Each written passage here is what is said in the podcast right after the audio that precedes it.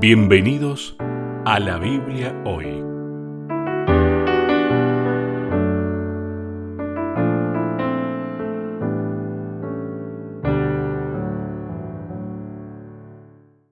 Bienvenidos una vez más, nos encontramos en la Biblia hoy, está con nosotros el pastor Sebastián Martínez. ¿Qué tal Sebastián? ¿Cómo estás? Hola Lucho, qué placer saludarte ya en esta lección número 6, semana número 6 que estamos disfrutando. Es una alegría estar contigo. Le mandamos un saludo a quien iba a estar hoy en realidad, el pastor Leo Meda, pero lo habíamos anunciado, ¿te acordás Sebastián al final del programa anterior? Pero bueno, está con algunos problemitas de salud. Está trabajando demasiado este muchacho, me parece. ¿eh?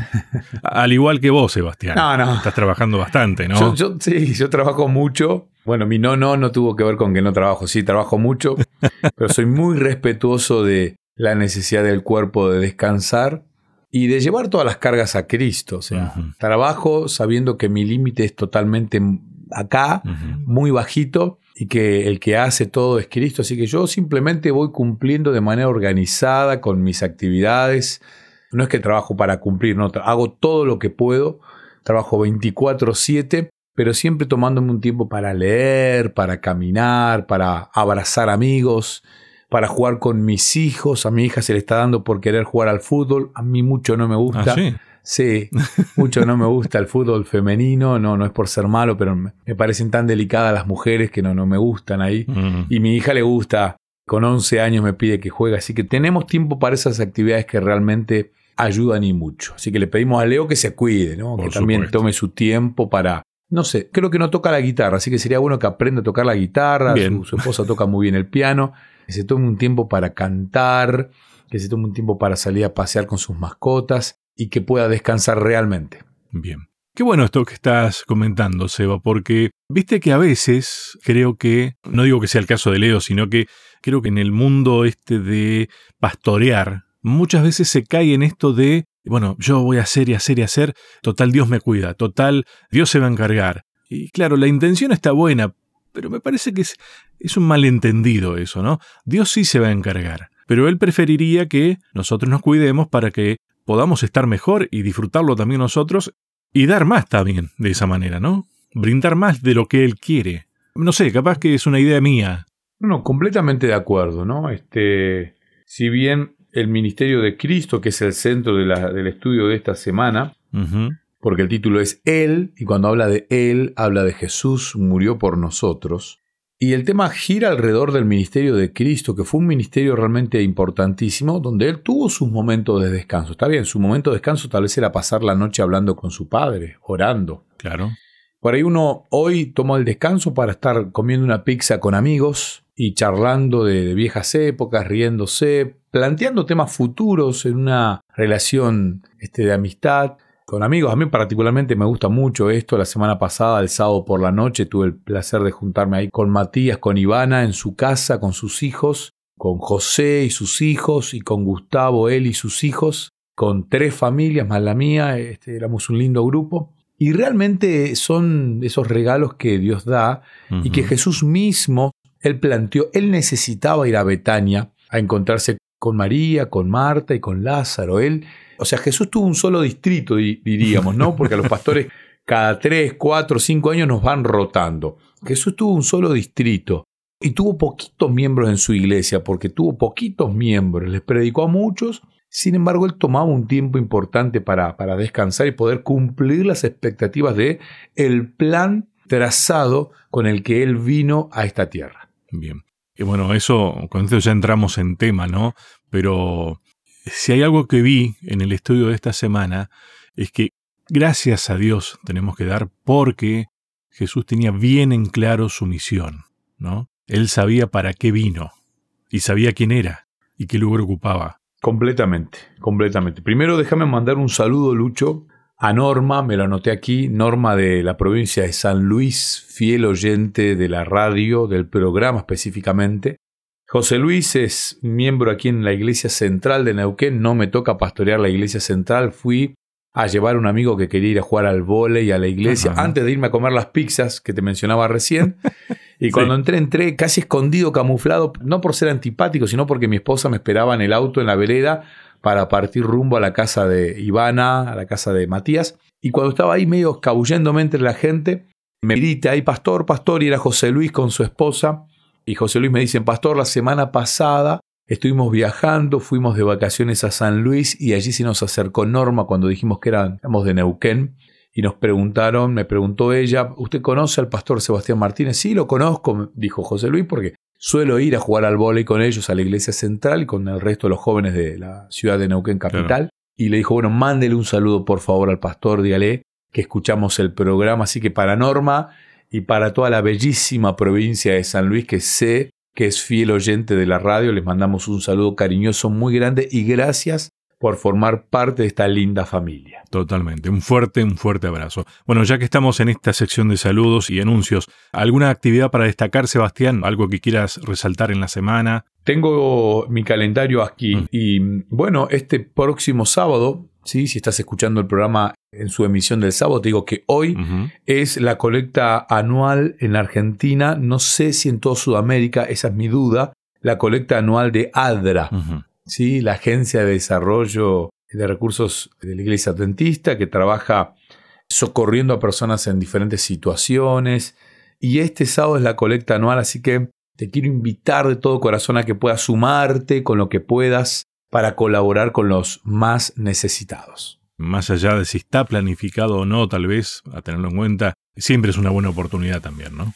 Sí, sí, de sumarte con lo mucho, con lo poco, no importa, todo suma todo es valioso y las personas que van a recibir serán muy agradecidas, por supuesto, y además es el mandato bíblico, ¿no? La diferencia entre los cristianos que ingresen al cielo y los que no ingresen no es el conocimiento teológico, sino es más bien lo que hemos hecho por el otro, ¿no? Estuve desnudo y me vestiste, estuve enfermo y me visitaste, estuve en la cárcel y me acompañaste.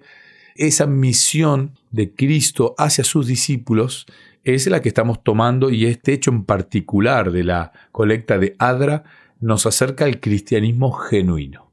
Bueno, vos Eva estás mencionando todo esto de la misión de cada uno, la misión de Cristo, y tal vez acá podemos hacer entrar el juego del tema de hoy. Tiene que ver mucho con el mientras tanto, pero ¿para qué? ¿Y por qué? El tema de hoy tiene como título Él murió por nosotros, habías mencionado, ¿no? Sabes que cuando comenzaba a estudiar este tema decía, claro, hay ciertas cosas que son claves en esta mm, idea, en este plan que tenemos. Quienes creemos, siempre dijimos que necesitamos creer, creo que lo mencionamos programas atrás, para empezar en, bueno, en la creación, que Dios nos creó, ¿no? Pero hay tres cosas claves. La creación, la muerte y la resurrección. Creo que esos tres puntos son el hilo conductor de todo lo que sucede alrededor de este plan, ¿no? Que en realidad tiene como eje central, lo dijimos tantas veces, el amor. Voy bien orientado, ¿no? Correctamente. Bueno, hoy hablamos entonces acerca de tal vez la segunda clave, la muerte, y obviamente no podemos dejar de hablar de la resurrección tampoco, ¿no? Cuando nos paramos frente a este título, Él murió por nosotros, aparece un texto que quiero contextualizar porque está en el libro de Juan, el capítulo 3. Y el capítulo de Juan tiene, claro, una perla mm. que sobresale sobre el resto del capítulo y que llama tanto la atención que nos hace desaprovechar, mm. por decirlo de alguna manera, el resto del capítulo, ¿no? Porque en el capítulo 3 aparece el versículo de Juan 3:16, porque Dios amó tanto al mundo que entregó a su Hijo, su único Hijo, para que todo aquel que en él crea, no se pierda, no muera, sino que tenga vida eterna. Yo estoy leyendo una traducción actual, el lenguaje actual. En este capítulo, en el capítulo 3, y en el contexto de la charla que Jesús tiene con Nicodemo, es que se da este diálogo. Jesús está con Nicodemo una noche, un fariseo llamado Nicodemo. Nicodemo, y aquí analicemos quién era Nicodemo. Nicodemo era el tipo ganador, el tipo victorioso, el tipo querido, el tipo respetado por el pueblo. Nico, Nike, significa victoria en griego. Demo, pueblo, demografía, democracia, el gobierno del pueblo. Entonces, él era el victorioso del pueblo. O sea, Nicodemo no era el nombre, era más bien el apodo que él poseía por los atributos bien ganados. Era una persona influyente, una persona bien valorada por la sociedad. De noche, Pero el término de noche en griego no, no habla del momento del horario. Fue de noche, sí, es verdad, pero fue la condición en la que él fue. Él fue en penumbras. Él fue a oscuras, a oscuras en su pensamiento, a oscuras en su vida, a oscuras en su forma de ser. Nicodemo, líder de los judíos, fue a visitar a Jesús y le dijo, Maestro, Rabí. Ya ahí él demuestra que siendo él un fariseo, reconocía que Cristo era el Maestro. Y esto no es un detalle menor. Le dijo, sabemos que Dios te ha enviado ¿sí? a enseñarnos. Ya reconoce aquí lo que dijiste recién, ¿no? Hay un plan de Dios para este maestro. Pues nadie puede hacer los milagros que tú haces si Dios no estuviera con vos, le dice, ¿no? En, argentino. Si Dios no estuviera con él, dijo él. Jesús le dijo, te aseguro que si una persona no nace de nuevo, no podrás ver el reino de Dios. Nicodemo le preguntó, ¿cómo puede alguien ya viejo volver a nacer? ¿Acaso puede entrar otra vez en el vientre de su madre? Jesús es tan simple con la respuesta y Nicodemo la quiere complicar. Algo tan nuestro hoy. No le dio vueltas. Tan, viste, fue ahí como, ¿cómo? ¿Cómo esto que tengo que entregar mi vida a Jesús? ¿Cómo que tengo que esto? ¿Cómo que...? Te aseguro que si uno no nace del agua y del espíritu no puede entrar en el reino de Dios. Todos nacen de padres humanos, pero los hijos de Dios solo nacen del espíritu. No te sorprendas si te digo que hay que nacer de nuevo. El viento sopla por donde quiere y aunque ellos oye su sonido, no sabes de dónde viene ni a dónde va. Le empieza a generar todo el contexto y aquí lanza estos versículos tan famosos, pero le prepara el terreno al versículo 16 con el versículo 14 y 15 que dice, Moisés levantó la serpiente de bronce en el desierto y del mismo modo yo, el Hijo del Hombre. Aquí ya le dio el título, el Hijo del Hombre era el título mesiánico era el título que el Mesías, o sea, él está diciendo lo mismo que le dijo a la mujer samaritana cuando la mujer samaritana en el pozo de Jacob le dijo, va a venir el Mesías, sí, sí, ese te está hablando, le dijo. O sea, con la misma claridad que él le confesó a una mujer no judía, se lo está confesando un fariseo. Entonces él le dice, versículo 14, del mismo modo yo, el Hijo del Hombre, tengo que ser levantado en alto para que todo el que crea en mí tenga vida eterna. Y aquí él le dice, le confiesa el objetivo que tenía el Hijo del Hombre. Este Jesús le dice, yo tengo que ser levantado, como Moisés levantó una cruz en el desierto para que todos miraran. Nicodemo conocía muy bien la historia, él sabía perfectamente de qué le estaba hablando Jesús. Y Jesús le hace clara referencia a cuál era el destino, cuál era la función, cuál era el objetivo que tenía. Y cuando uno va a Apocalipsis capítulo 13, versículo 8, dice, y lo adoraron todos los moradores de la tierra cuyos nombres no estaban escritos en el libro de la vida del Cordero que fue inmolado desde el principio del mundo. Uno va a Hechos capítulo 2, versículo 23, va al primer libro de Pedro capítulo 1, versículo 19 y 20, y siempre se nos habla de el Cordero inmolado desde la fundación del mundo. ¿Qué significa esto? Claramente que en la formación del mundo, en la creación del mundo, ya estaba planificado que Cristo, en caso de ingresar el pecado al mundo, él iba a ser inmolado, él iba a ser levantado como la serpiente en esa cruz allí en el desierto.